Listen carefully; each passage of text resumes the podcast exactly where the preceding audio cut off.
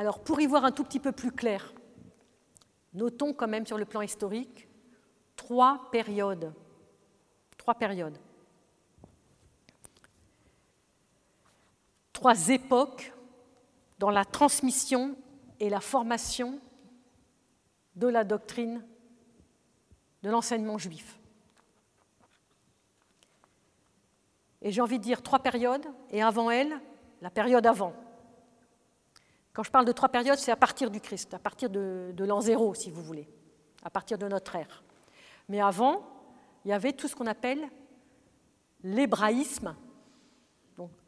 Dieu prépare son peuple et fait devenir de ce peuple hébreu des Juifs avec Esdras et Néhémie au VIe siècle, 5e siècle avant notre ère au moment où Esdras et Néhémie reviennent de Babylonie et reconstruisent le temple. Jusque-là, on a affaire à des Hébreux. Après, nous avons affaire, c'est la première fois qu'on a les mots juifs, avec Esdras et Néhémie. Donc on a affaire à un peuple qui est en train de se constituer et qui s'appellera le peuple juif. Ça, c'est voilà, le, le, fondement du Premier Testament. Mais ensuite, à partir de l'an zéro, nous avons trois périodes qu'il faut un tout petit peu avoir en tête parce que c'est important quand même, juste pour se repérer. La première période, c'est ce qu'on appelle euh, l'âge d'or de l'enseignement juif. C'est l'époque de Hillel et Shammai.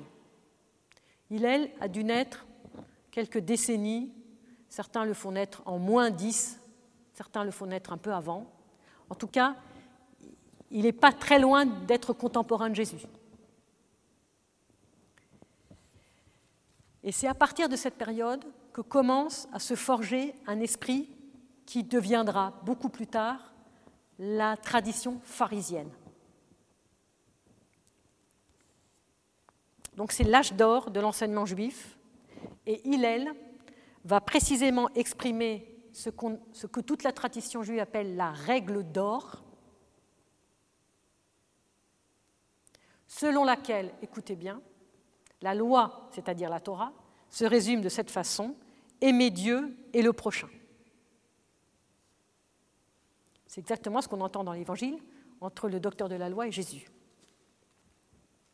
C'est l'époque très importante où les pharisiens vont témoigner face au monde païen qui les entoure et qui les ignore quelque part, des trois grandes convictions fondamentales de leur foi et qui sont pratiquement toujours présentes dans les paroles de Jésus et dans les évangiles. Première conviction de leur foi, les Écritures sont inspirées. Les Écritures sont inspirées, c'est-à-dire elles sont, nous on va le dire en langage chrétien, elles sont théandriques, elles sont divino-humaines. Ce n'est pas seulement un homme qui écrit les Écritures, c'est Dieu qui, à travers cet homme, Dieu dans le sens l'esprit, l'esprit de Dieu, l'Esprit Saint, nous, on dirait, inspire cet homme qui écrit l'écriture. Donc elle n'est pas seulement humaine, ce n'est pas une parole seulement humaine, même s'il y a aussi de l'humain, bien évidemment, dans la parole, dans la parole de Dieu. Donc première conviction, les Écritures sont inspirées. Seconde conviction, Dieu, l'Éternel, le Dieu Tout-Puissant, guide chacune de nos existences. Pourquoi? Parce que sa providence n'est pas une providence générale comme ça sur le monde, une providence un peu vague, comme pouvaient éventuellement le professer les stoïciens, mais c'est une providence qui s'exerce à l'égard de tout homme de manière personnelle, et quel qu'il soit. Conviction fondamentale que nous avons héritée. Troisième conviction, cette vie présente est dans l'attente de la résurrection des morts. Donc il y a deux termes qu'on entend tout le temps en hébreu, Aolam Zé, ce monde-ci, Aolam Ba, le monde qui vient. C'est toujours présent. Ce monde-ci est toujours en vue du monde qui vient. Donc il y a une attente, il y a vraiment une attente très importante. Et cette période est également la période où, se un peu avant l'ère chrétienne, déjà s'est constitué le groupe des pharisiens, mais dans cette période, au début de l'ère chrétienne, va commencer à se cristalliser ce groupe des pharisiens, qui vont prendre conscience que la Torah n'est pas seulement une législation que Moïse aurait donnée, mais que c'est un don du ciel. C'est ce projet de Dieu pour l'humanité. Et que son sens n'est pas seulement dans l'écrit, son sens est aussi et beaucoup dans l'interprétation de cet écrit, c'est-à-dire dans la tradition orale. Quand nous voyons par exemple la façon dont les diverses églises chrétiennes interprètent l'Évangile, on voit bien qu'il y a plusieurs façons d'interpréter les mêmes choses. La tradition la plus ancienne, par exemple, dit que Jésus, à la scène, il a donné son corps et son sang. Il y a certains groupes chrétiens qui disent que c'est seulement un symbole, c'est une interprétation. Nous, nous disons non, c'est vraiment son corps et son sang, en vérité. Mais c'est des interprétations qui changent tout quand même.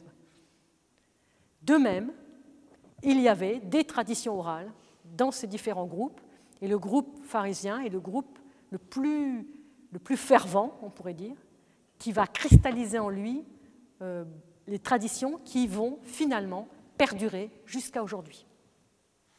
Jusqu'à aujourd'hui. Et donc il y a cette conscience très importante qu'à côté d'une Torah orale, il y a une Torah écrite, et que les deux marchent ensemble. Pourquoi?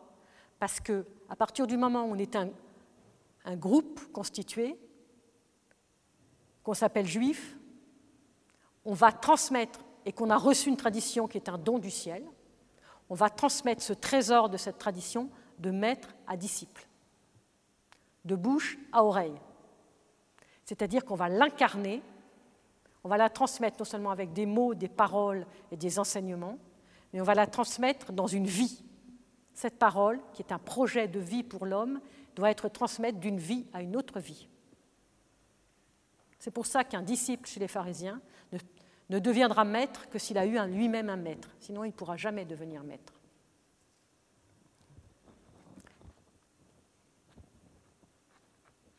Et cette tradition orale va permettre d'interpréter les textes obscurs de la tradition écrite, de comprendre le sens des préceptes donnés par Moïse, et, finalement d'essayer de découvrir qu'est-ce que la volonté de Dieu pour ce peuple et pour moi personnellement. Si ça, ça ne nous rejoint pas, je ne vois pas ce qui ne nous rejoindrait. Parce que nous sommes exactement, en tant que chrétiens, dans la même situation. Il n'y a pas d'interprétation d'évangile, de lecture d'évangile et de lecture de la Bible en dehors de l'Église. Ça n'existe pas. Les Écritures se lisent en Église, se comprennent en Église, et nous les recevons par des maîtres qui nous les apprennent, qui nous font comprendre le sens, parce que c'est l'Église et c'est nos pères, nos saints-pères qui nous ont donné, j'ai envie de dire, qui nous ont ouvert le sens de nos Écritures et de nos évangiles et ensuite nous les transmettons parce que nous les avons reçus. Ça encore, nous l'avons hérité.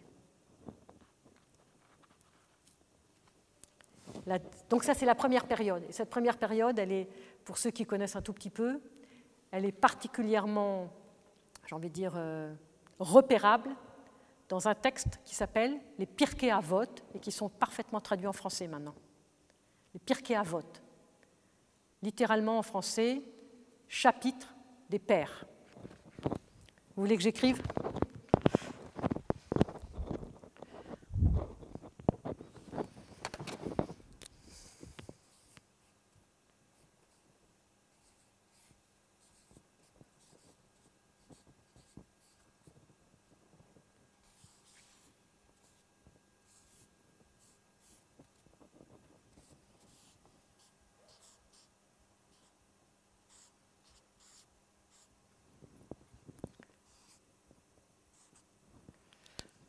Bon, voilà, pour ceux qui savent l'hébreu, chapitre des pères.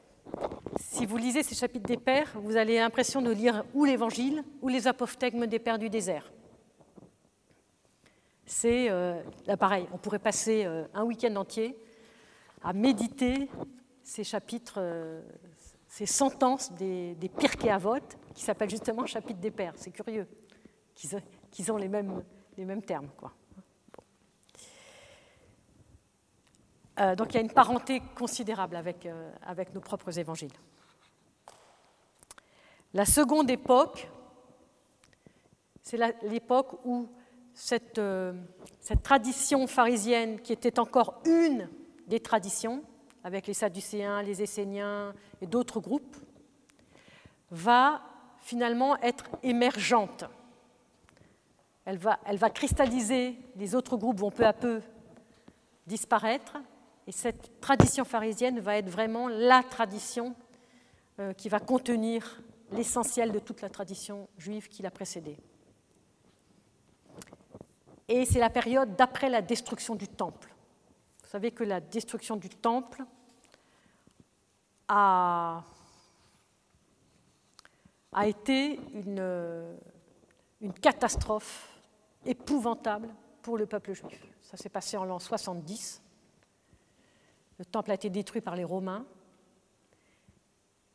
Et pour eux, c'était la perte de tous leurs repères, puisque toute la vie liturgique et cultuelle se focalisait autour du temple. Donc cette période d'après la destruction du temple va conduire les rabbins à resserrer les rangs et à euh, inaugurer une académie l'Académie des rabbins, qu'on appellera l'Académie de Yavne en 90. Mais peu importe, ce qui est important, c'est de retenir que, voilà, qu'après, il n'y a plus de temple, il n'y a plus de repères. On a perdu, les Juifs ont perdu leur souveraineté nationale. Qu'est-ce qu'on fait? Est-ce que, est que, ce trésor, cette tradition est un trésor, donc il faut la sauvegarder? Et donc il y a une espèce de sursaut. Comment on sauvegarde ce trésor de cette tradition?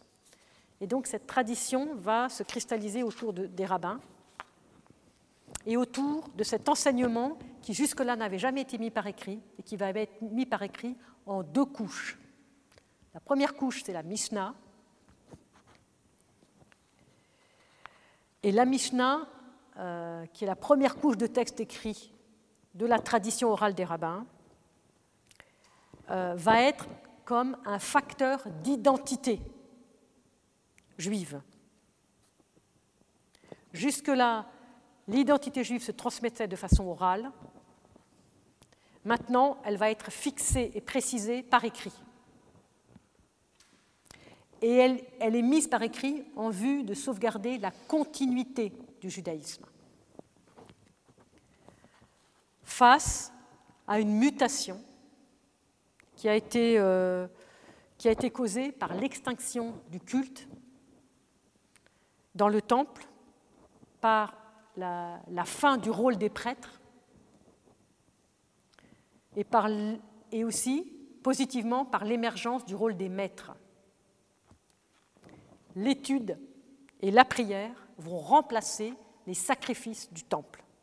C'est pas rien.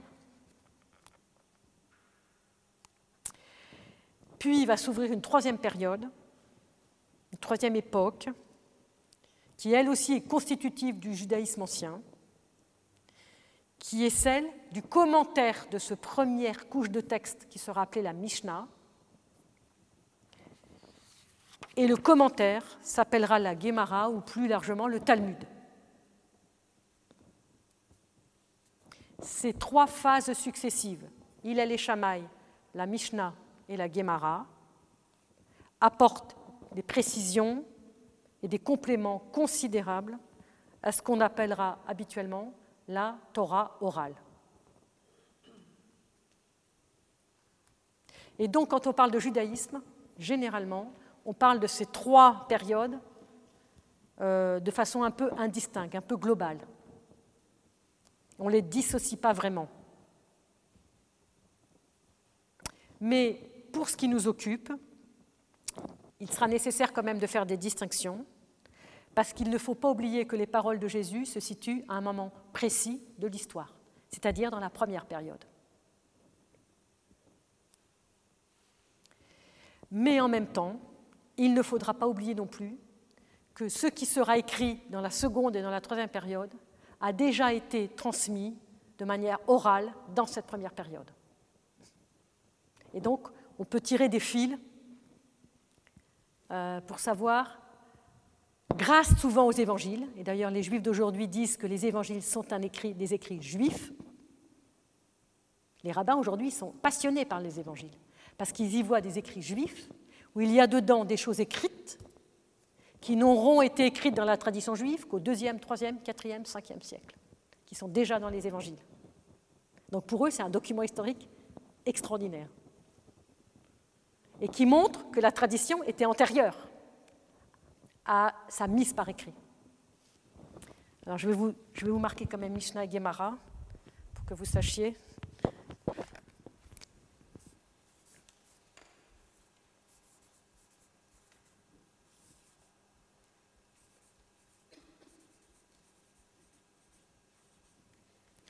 Ensemble, Mishnah et Gemara vont former le Talmud, sachant que la Mishnah est la, même, mais la Gemara, il y en a deux. Il y a le Talmud de Jérusalem et le Talmud de Babylone. Bon, mais on ne va pas rentrer dans ces détails, on fera ce genre de travaux plus tard, quand on sera vraiment mordu. Et donc, ces débats d'école du temps de Jésus étaient des débats avant la fixation par écrit de toute cette casuistique. Donc vous comprenez que c'était des débats importants, puisqu'à un moment donné, il fallait trancher. Et c'est la raison pour laquelle la manière dont nous lisons ces controverses qui peuvent être parfois un peu dures, nous les lisons comme euh, des juifs qui parleraient à un Jésus chrétien, mais c'est des débats internes. C'est des juifs qui parlent avec des juifs ou avec un juif. Ce sont des débats internes. Et donc, ah, toi, tu, tu, vois la Torah orale comme ça, tu comprends comme ça. Ben, moi, je comprends comme ça. Ah, mais oui, mais non, mais. Parce qu'il faut à un moment donné émerger, que émerge un consensus. Et c'est à partir du consensus que les choses vont se fixer, par écrit. Et c'est pour ça qu'on dit Rabbi, toi, qu'est-ce que tu penses de ça? C'est quoi ton avis? Parce qu'on va recueillir les avis de tout le monde pour essayer de sentir est-ce qu'il y a un consensus, quand bien même il y a des avis multiples. Donc, comment arriver à faire un consensus dans quelque chose qui soit large, où plusieurs avis peuvent cohabiter. C'est un peu la même, difficulté chez nous. Il y a des coutumes qui ne sont pas essentielles et qui sont des, des avis différents. Pourtant, on a tous la même foi, tous les orthodoxes. Vous voyez? Par exemple, alors là, on pourra aussi passer une bonne après-midi sur le sujet. Vous avez entendu dire que moi, je vous dis. Qu'est-ce qu'on a compris avec cette phrase? C'est énorme, c'est énorme. Nous, ce qu'on a toujours compris, chrétiens, c'est moi, Jésus, je vous dis la vérité, et puis tout ce que vous avez entendu, c'est pas ça, quoi. Mais c'est l'inverse qu'il faut comprendre. Vous avez entendu dire par les anciens, d'abord, c'est qui les anciens? Ou bien on vous a dit que, c'est qui les on? Donc il faudrait peut-être aller voir ce qu'on avait dit avant Et est-ce que Jésus dit quelque chose de différent? Donc là, on pourrait passer quelques heures à regarder ça de très près. Et si je vous dis que Jésus ne dit rien de différent, vous allez être un peu étonné. Ah bon? Jésus ne dit rien de différent? Mais alors pourquoi il dit moi je vous dis Où est toute la différence? C'est moi je vous dis. C'est ça la différence. C'est moi. C'est moi, Jésus, Fils de Dieu, qui vous le dit. Mais c'est essentiel. C'est ça l'essentiel, il est là. Maintenant, je m'adresse à vous en disant voilà, vous avez entendu ça. Je le dis à ma manière, c'est la même chose, mais c'est à ma manière. Et c'est ça qu'il faut comprendre parce que c'est moi, le logos incarné, qui vous le dit. Vous vous rendez compte le poids? C'est considérable. Alors après, on pourra mettre des petites nuances. Je vous brosse pour le moment un tableau un peu général. Hein. Mais c'est mais c'est très important. On essaiera de faire un jour un, travail sur œil pour œil, dent pour dent, parce que c'est fondamental. Parce que je peux vous dire qu'on a très mal compris cette parole.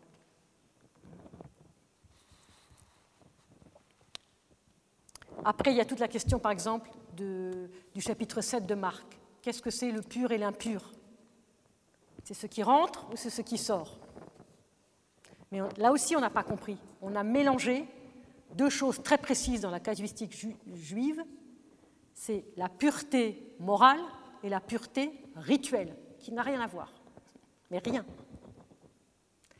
Or, Jésus parle de la pureté rituelle. Une pureté qui n'est pas un problème de pureté morale. Alors là aussi, on pourrait y passer un week-end entier à essayer de comprendre qu'est-ce que c'est la pureté rituelle, qu'est-ce que c'est la pureté morale, et pourquoi ils ont l'air de ne pas se comprendre, mais ils se comprennent très bien. Et Jésus n'est pas du tout contre la tradition. Et Jésus n'est pas du tout en train de dire vous pouvez manger euh, du porc et, des, crustacés. Il n'est pas du tout en train de dire ça, mais pas du tout.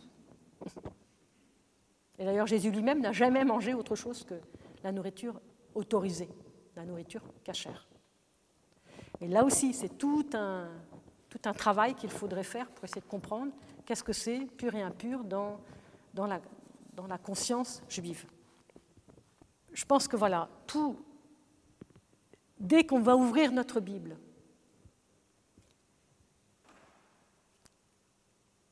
laissons-nous inspirer par le Saint-Esprit, bien évidemment, ça c'est l'essentiel, mais essayons aussi d'entrer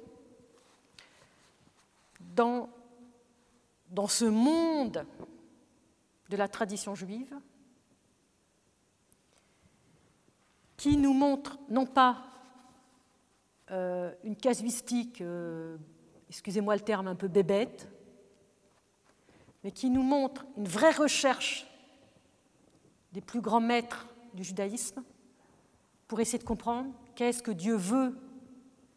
Dieu me dit ça, mais comment concrètement je vais le mettre en pratique? Comment concrètement je peux vivre selon sa volonté? Comment concrètement je peux être suspendu à la Torah, à l'alliance? Comment concrètement je peux vivre en fils de Dieu Il y a quelque chose de très concret là-dedans. Et pour nous, c'est pareil. Pour nous, c'est pareil. Est-ce que cette loi, cette Torah, elle est pesante, écrasante, policière, ou est-ce qu'elle est libératrice? Est-ce que c'est la loi de vie, la Torah de vie? Est-ce qu'on la découvre en l'écoutant à chaque instant Quand Saint Jean nous dit qu'il nous faut vivre selon les commandements du Christ, qu'est-ce que c'est les commandements du Christ? Comment je vis selon les commandements du Christ? Est-ce qu'ils sont les commandements du Christ ont-ils illuminé tous les commandements de la Torah? C'est évident que non. Parce que tu ne tueras point, ça fait partie de la Torah. Tu aimeras ton prochain comme toi-même, ça fait partie de la Torah. Et même tu aimeras ton ennemi, ça fait partie de la Torah. Même si Jésus dit, on vous a dit, il faudra haïr ton ennemi, mais moi je vous dis. Là aussi, il faudrait travailler ça. Parce que si vous regardez bien dans l'Exode et dans le Deutéronome, si tu vois l'âne, la charge de l'âne de ton ennemi sur la route, et il tombe, tu vas aller avec ton ennemi ramasser la charge pour le remettre sur le dos de l'âne. Donc ça veut bien dire qu'il y, a un problème avec l'ennemi. Et que ce n'est pas euh, Jésus tout d'un coup qui dit euh, il faut aimer son ennemi. C'est déjà présent d'une autre manière, certes, mais c'est déjà présent.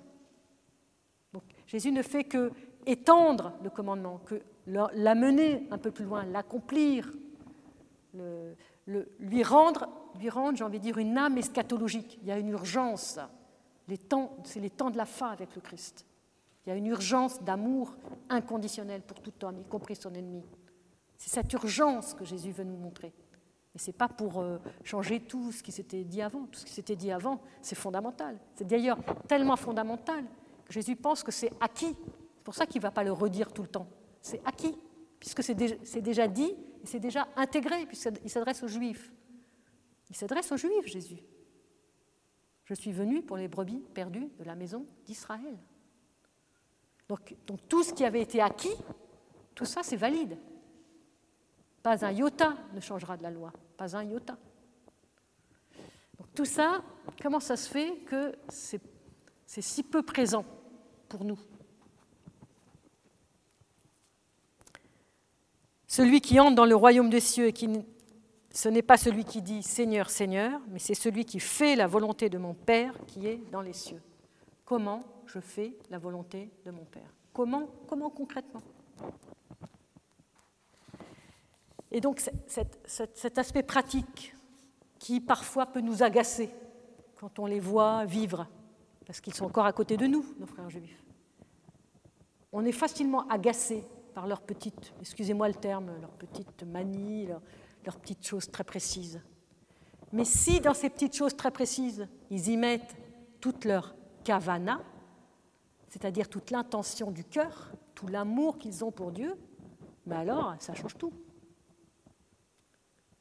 C'est pour eux cette manière de vivre dans l'obéissance au commandement divin.